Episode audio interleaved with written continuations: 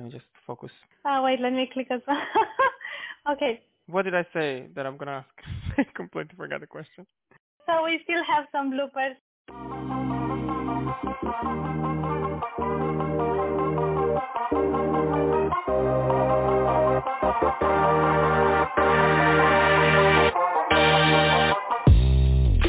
Hello and welcome to the Learning Experience brought to you by Trainers Forum.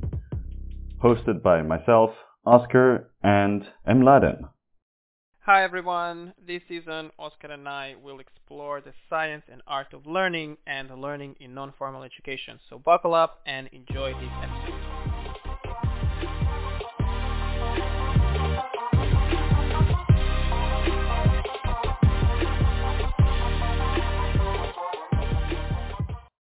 Hello everybody, I'm here with uh, Anca, transformational life and business coach and leadership development trainer and facilitator. Anca, can you tell us something about yourself now? Hi Mladen, thank you so much for the introduction and thank you for inviting me to be part of your podcast.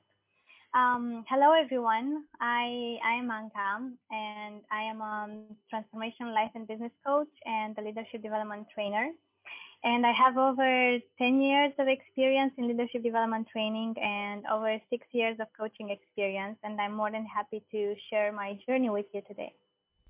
Thank you so much for the introduction. And um, today we're going to talk about uh, non-formal education and also Anca's experience as a trainer.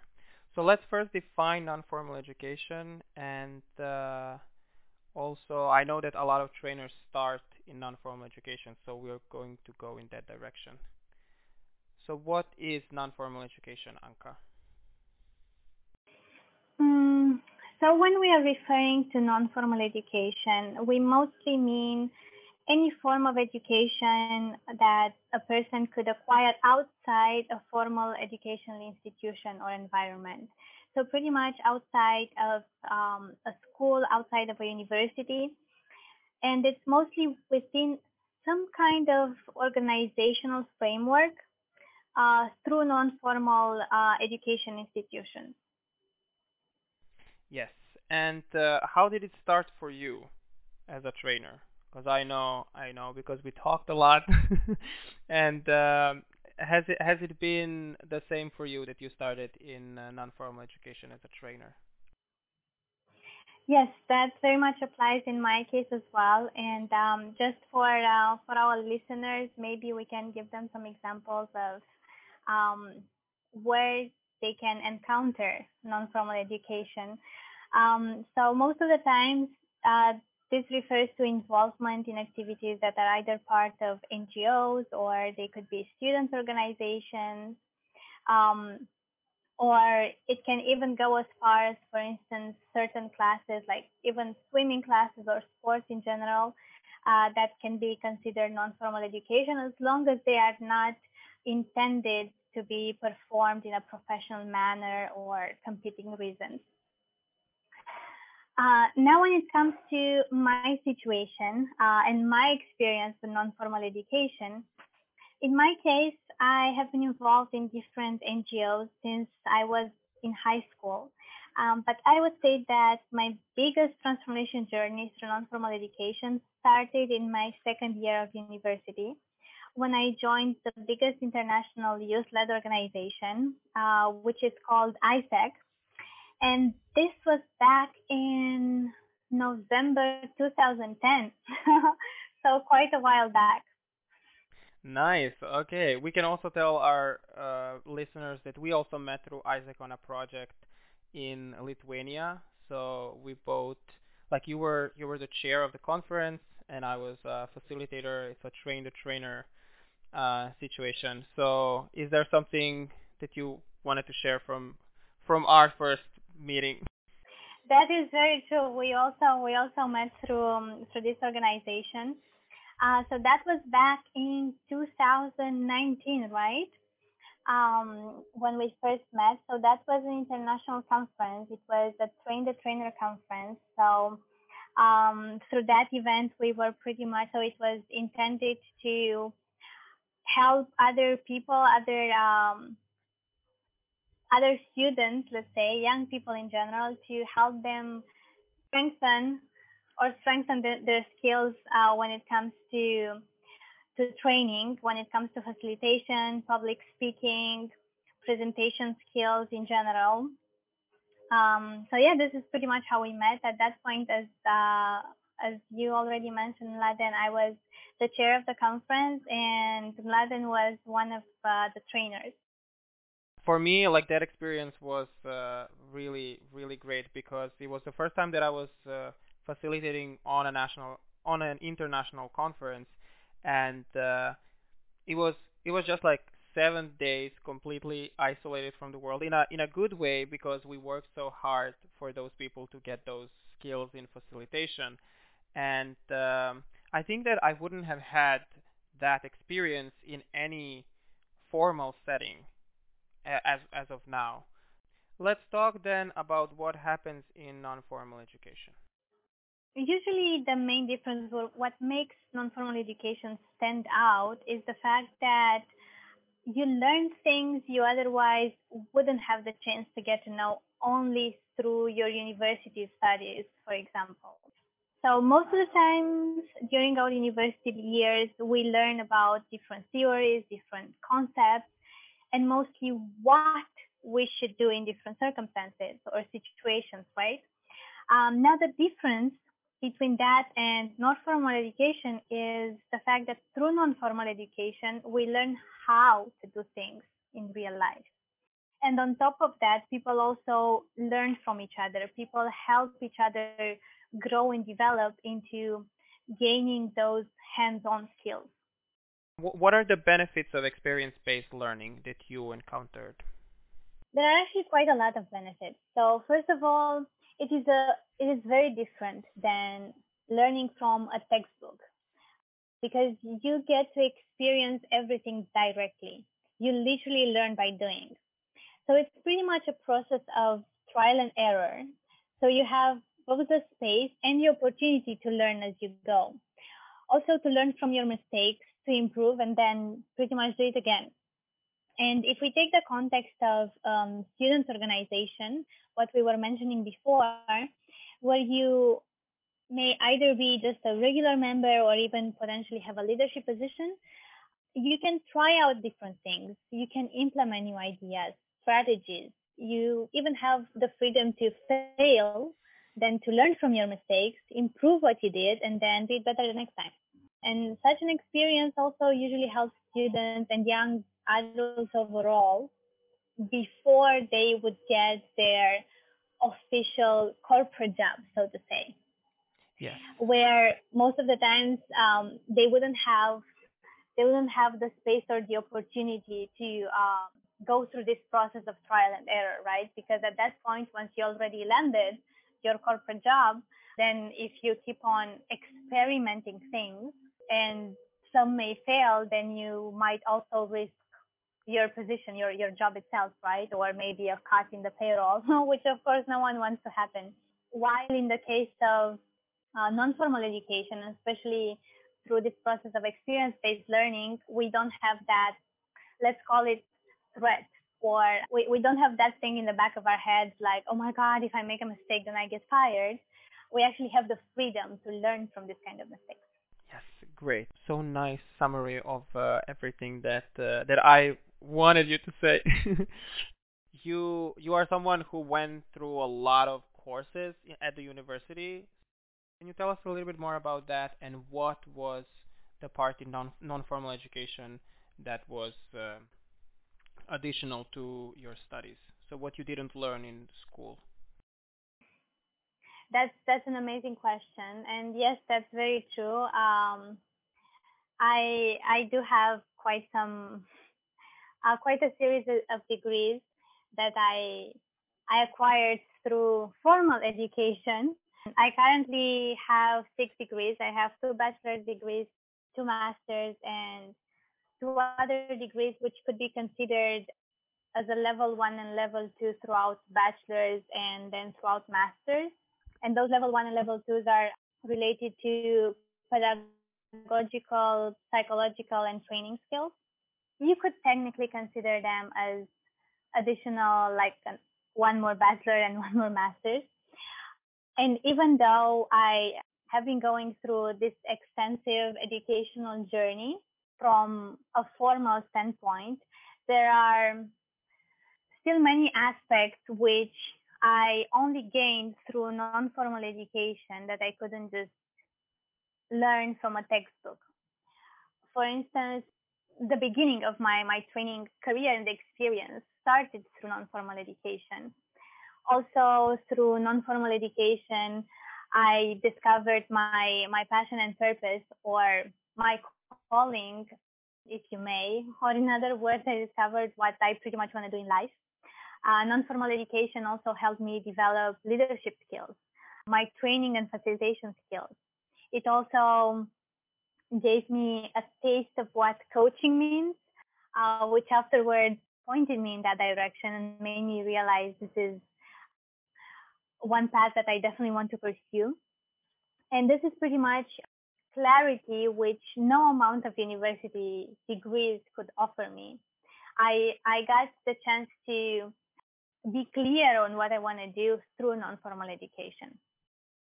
So you, you mentioned all those skills. So let's start talking about uh, how the learning happened for you there. So can you tell me more about the leadership skills that you uh, developed? So my journey of developing leadership skills and competencies started in Bucharest in Romania. That's where I uh, first joined the International Students Organization um, that I previously mentioned, and that was also the time and the place where I had my very first leadership leadership position. That was at that point at the local level. I was leading um, a team of five people, and I was in charge of the global internship de- department and mainly in charge of the quality of the internships that we were providing through this organization. And from there, my journey skyrocketed, so to say, in the sense that I had the opportunity to have several other leadership positions on an international level in different countries, in Greece, in Austria. For instance, in Greece, my position was that of a vice president of human resources. So what I pretty much did as um, as a VPHR, so to say, I was uh, on the one hand uh, accountable for the membership retention of the entire entity. I was implementing a tracking performance system. Also, through my term, the uh, member retention rate increased by 75%. I was also uh, the first person at that point in, in the history of of the committee who founded the talent management team. I was also uh, developing and training the members uh, through local conferences and also, um, in general, just delivering um, training sessions um, to help them develop the, the, their skills. And also, I uh, was in charge of developing and also implementing a recruitment plan and conducting the entire selection process through which uh, we had a 250% membership growth.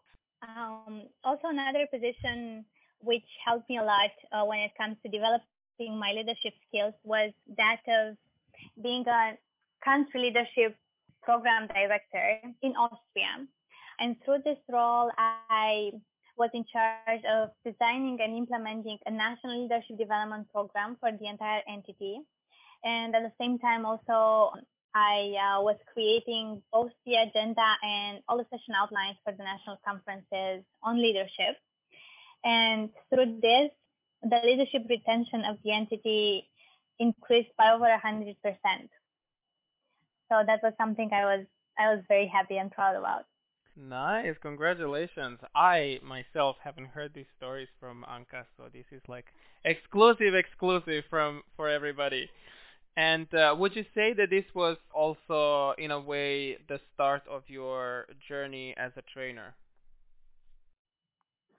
Mm, I would say my journey as a trainer started even a little bit before. So before actually diving into into this part, or better said, even before realizing that this is something that I'm passionate about, I first attended a Train the Trainers conference as a delegate to see if this is something I would like to further pursue. And when it comes to even my motivation for attending this conference, I would say that what inspired me was previously when I was attending as um, as a delegate different conferences through this organization, I was always so inspired by by the people who were training us, by the trainers, by the facilitators, and I felt like I was gaining so much knowledge and hands-on experience at the same time, and I just wished I could also give back to help other people uh, grow and develop as much as I felt I was developing through this kind of sessions. And also through my admiration for for all those people who were training us, the ones that were on stage. So um, all those were for me reasons to explore this part and this made me attend the train the trainer conference to see if this is something that I would actually like to pursue and first of all to to gain the skills for it So this happened back in 2011. So that was the beginning of 2011 when I first attended such a conference. Uh, I completely fell in love with, with this entire aspect of delivering sessions, delivering trainings to other people. And then half a year later, I attended the the advanced version of such a conference.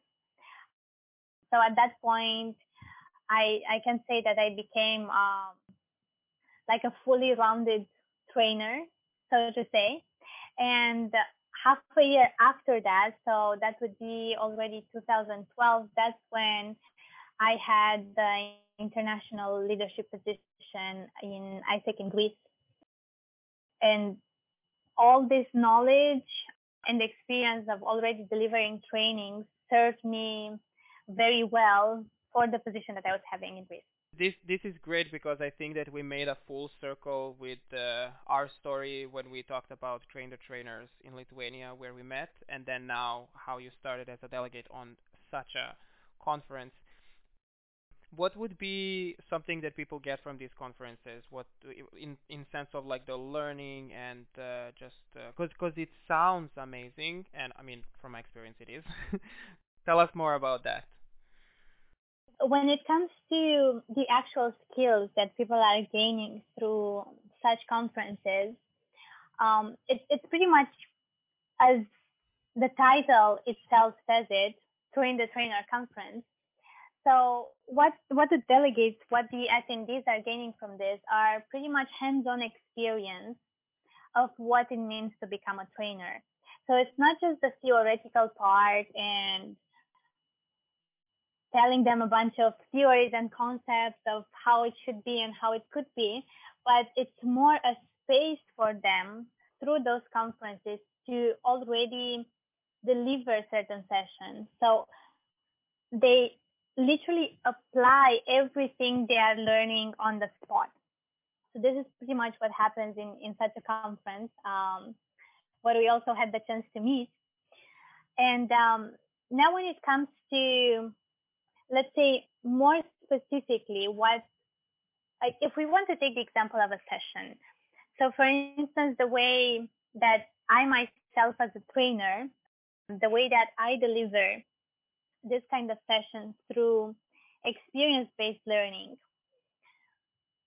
pretty much most of so m- most of the times the delegates are first experiencing it then they reflect on the experience they had on that particular situation that the trainer is putting them in. Uh, then they analyze what happened, uh, what are the main things they took out of it.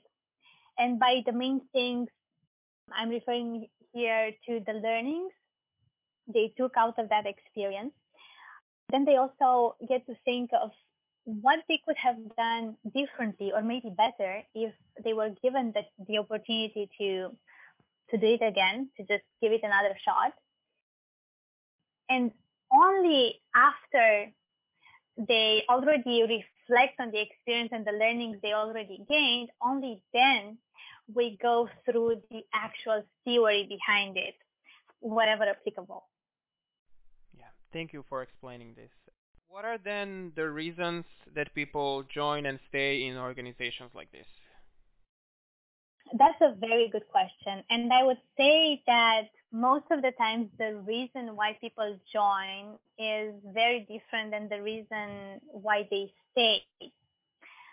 So most often than not, based on my experience, young people in general of any age or students in general of any age may join um, a non-formal organization in order to be able to add some experience to their resumes uh, before applying for a corporate job. For some, this may be enough, and in such cases, they usually leave very soon. However, um, there are many others who decide to stay. And usually, when people decide to stay longer in such an organization, they stay for the impact. And when I say impact, this usually goes both ways it's on the one hand the impact that the organization had on their learning and growth overall, as well as the impact they they see and they realize they can bring to the development of others in return.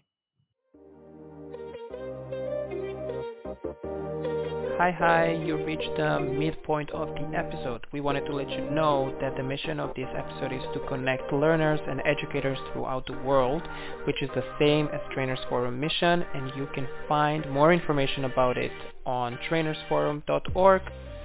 And if you want to connect more with our podcast, you can find us on Instagram on our new page, The Learning Experience, with a dot between each word. And also, all our social links are in the description you guys. Now we go back to the episode. You also said that uh, in the setting of like non-formal education in general that you found your own purpose. So how how did that happen for you and what what is it if it's not a secret? it's it's definitely not a secret and I'm very happy to, to share it with you and with, um, with our listeners. Yes, that's very true. I am I'm very happy and grateful to say that I did discover my purpose and in general what what I want to do in life and for the world pretty much through non-formal education. And this is how I also completely fell in love with um, with training and coaching. So if I am to share my purpose with you, uh, this is pretty much related to helping people grow and develop um, into becoming a better version of themselves and reach their full potential. And when it comes to how I am currently doing this, through the past 10 years now, I'm doing this through training and coaching. How does your experience go beyond uh, non-formal education? Um, if I'm to summarize my experience so far and pretty much what, what I currently do. So throughout my 10 years of training, I have been delivering training sessions on over 60 international conferences. Yeah, I think that that would be um, a relatively accurate number, probably a bit more than that, but let's um, let's sum it up to 60 so far in, in over 15 countries on three continents. So pretty much all the way from North Africa to the southern parts, uh, like Mauritius, all throughout Europe and even in Asia. When it comes to the coaching aspect, my over six years of experience um, covered delivering coaching sessions to both individuals and um, groups, from young professionals to executives, entrepreneurs, and even organization in organizations in general, startups, and and even companies. And when it comes to uh, the business side of coaching, uh, my clients so far have been from various fields such as hotel management, even parliament, ministries, construction, and the list goes on. Is there something that uh, is common for all of these parts? I would say that one main common thing that all the people that I've been either training or coaching were were taking from would be both the exponential and transformational growth that they were experiencing in a very short period of time. Great. And then I, I think there's a big cultural element here because you said that you did it in many different countries. Was it different when you deliver a session in one part of the world than in the than in the other? When it comes to cultural differences, there are actually quite some aspects that I personally um, tend to take into consideration, and also based on what I've been noticing, depending on the side of the world that I am in. What I uh, what I noticed, especially when it comes to training, uh, I tend to be more careful when it comes to certain activities, certain experiential activities that I tend to use during my training sessions um, in order to make sure that I do not unintentionally offend anyone from that particular culture. And when I'm when I'm mentioning this, I mostly refer to, let's say, more traditional cultures.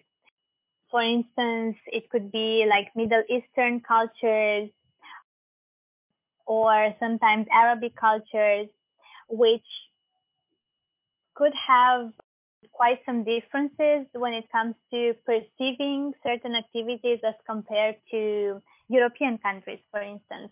So uh, in my case, what I do, I, I make sure that I'm well aware, especially about the very hard no limits of the culture that I'm I'm delivering a training session in, especially if it's a conservative country, just to make sure that I'm not unintentionally overstepping. And was there any particular like a cultural shock that you in, uh, encountered? What was the biggest challenge for you? The first thing that comes to mind when it comes to, to a challenge, or maybe even, I would even go as far as saying as um, subconscious fear that I had to overcome. the main thing that comes to my mind is a situation I experienced in Iran where I was delivering training sessions throughout the span of four days uh, during a conference on leadership development. And the group of people that I was delivering those sessions to were only entrepreneurs. And it so happened that the delegates that I was having in my group were only men. And all of them were way older than me. So at that point, I was 26 years old, and I remember that the age range of um, the people that I was having in my group was between 28 and 45 years old. So everyone was way older than me. Some of them even almost having double my age. They were also only men. We were in a very conservative country, Iran. So at that point, uh, when it comes to fears and challenges, I even now I remember so vividly that the morning before the conference started, I kept on having like all those thoughts in my head saying that like you know like all those voices that sometimes we we tend to have uh, either the voice of fear or voice of judgment which at that point to me was saying okay so first of all you are a woman in Iran and you are going to deliver a training session, like not just one training session, but the entire conference to a group of only men who are way older than you, some of them even double your wage. So what makes you think they would even want to listen to you or just hear what you want to say? So um, those were like all the things that were going on in my head. Like, who are you to go in front of them and teach them? They probably have so much more experience in life than you do, and so on. So um, all those voices, which were definitely not helping at that point. So once I finally caught myself being trapped by my own mind in my mind, uh, with just like this like downward spiral, so to say, then I literally just like called myself out because I, I was only 15 minutes before the session was supposed to start. So obviously with this mindset, I couldn't just go in there and just deliver in front of everyone. So I, I had to just snap myself out of it. So what I did, I was pretty much okay. So first of all, I know exactly what I'm doing. I, I know very much the content. I am pro- a professional when it comes to delivering all those sessions that I've been delivering for so many years. So this is something that I know for a fact I master, also based on all the testimonials um, that I've been receiving up until that point. So this is one thing that started increasing a little bit my my self confidence at at that point.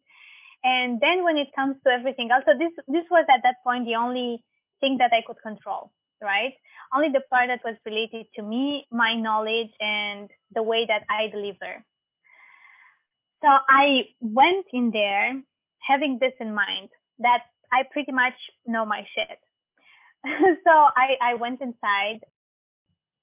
So the session started, and to my surprise, which was a very pleasant surprise, was the fact that pretty much soon after we started, I realized that all the people who were there were there because they genuinely wanted to learn.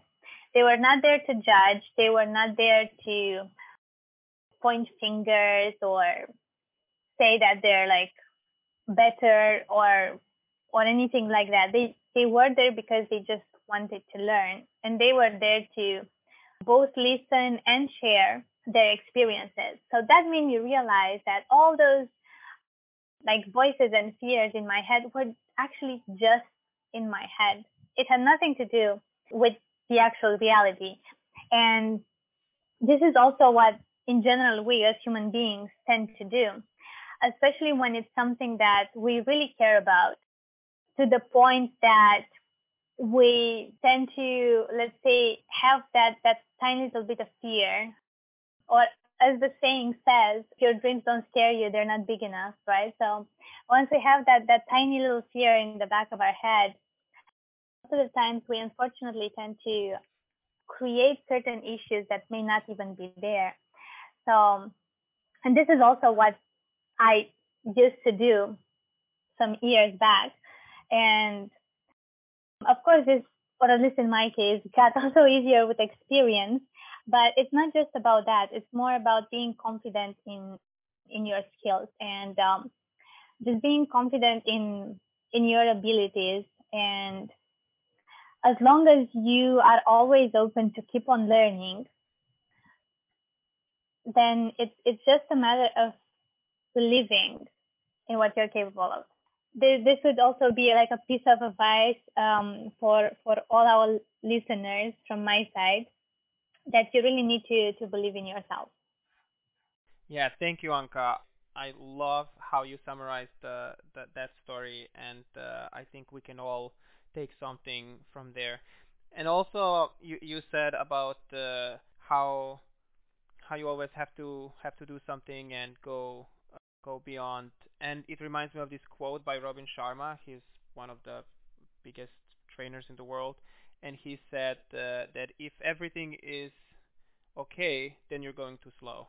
So in order to make that impact, to make that change, to actually follow your dreams, you have to always be busy and uh, I think that we hear that from other people in the in some other industries in our life, like all these leaders, I would say, to go to go to that extent, that they are always onto something. Thank you so much for sharing your experience with us, and I just wanted to ask you a few last questions. One of them is uh, how is Anca before going into non-formal education in general, and how is Anca now? So can you compare two Ancas now? oh wow, that's that's actually a very very big difference. Mm.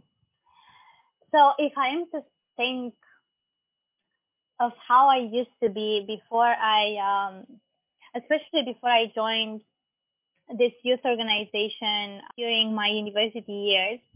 So if I am to look back at how I used to be in high school, especially when it comes to like public speaking or presentation skills or anything that would involve me being on a stage. actually quite a hilarious story.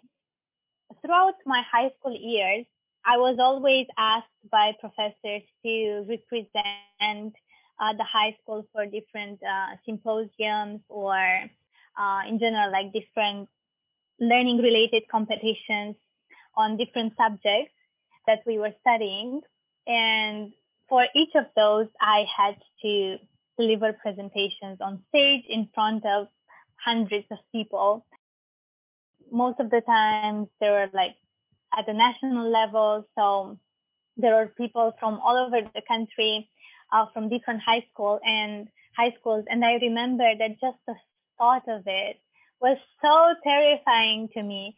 And no matter how how prepared I was and how um, well I was, I, I knew the content, I was shaking. So every time I was just stepping on the stage, I, I was like literally shaking. I was so happy that every time I had to um, to present something, I was somehow either behind the table or I remember I was always shaking, like literally physically shaking every time I had to get on a stage. And I was so happy when it was the case that I had to to present or in general like deliver my my speech, my presentation from behind either a table or or a stand so people can't really visibly see uh, how terrified I was. Um, and I also remember that I always needed to have the papers with me. So even though I was well aware of the content and what, what I wanted to say, what I was supposed to say, I still needed to have those papers in front of me for security. And I, I was just like my mind, even when I was delivering that entire presentation, my mind was just focused on, is this over yet? Is this over yet? Can I like just get back now, back to my seat? So I was like literally completely terrified. So this was me before non-formal education.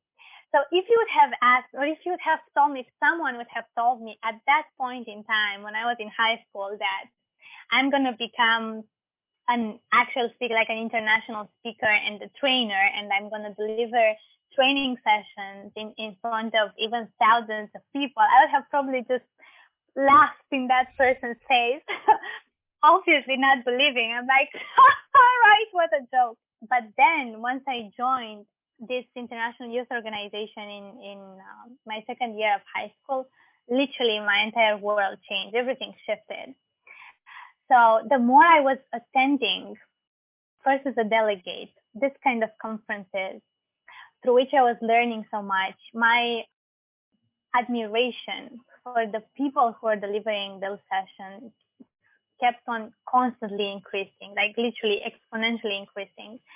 And then with this admiration, also the um, the desire and that that fire somehow started burning inside me that this is something I want to do as well. I've been gaining so much from those conferences and from those sessions, trainings in general. And this is definitely something that I want to be able to offer to people as well. I want to be able to help other people grow and develop at least as much as I did through such trainings. So at that point, my, my desire and like this fire that started burning inside me became much greater than my fear of public speaking. And then once I started like taking the trainings and actually learning how to become a trainer myself. And then through practice and like hours and tens and hundreds and thousands of hours of um, actual hands-on training experience, then things just became so much easier. And now if you just like throw me in front of an audience, even without any speech or any preparation, you just like give me a topic, I can just like freely speak for, for as much as needed. And I love it. Right now, I literally feel that I am in my flow, I'm in my element every time I'm delivering either a training session or a coaching session. Yeah, I would say those are, let's say, the differences between Anca before and Anca now. Thank you so much. I think uh, that we can all take some little parts from from your stories and uh, really use them to build our own experience that can be as great as uh, yours. Thank you, Anca, so much for talking about non-formal education. This is one of the favorite topics uh, as uh, as an educator myself. I hope that we'll get a chance to go deeper in some other things uh, so, sometime again. You can say some final words to our uh, viewers and listeners.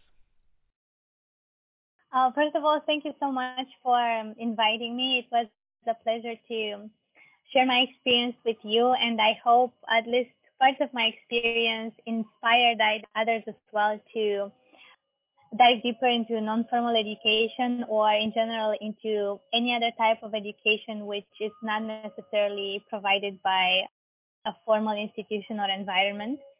And if there is one thing that I would like to leave our listeners to, uh, that would be the fact that I strongly believe that in general, the entire learning process is a continuous process that all of us go through our entire life.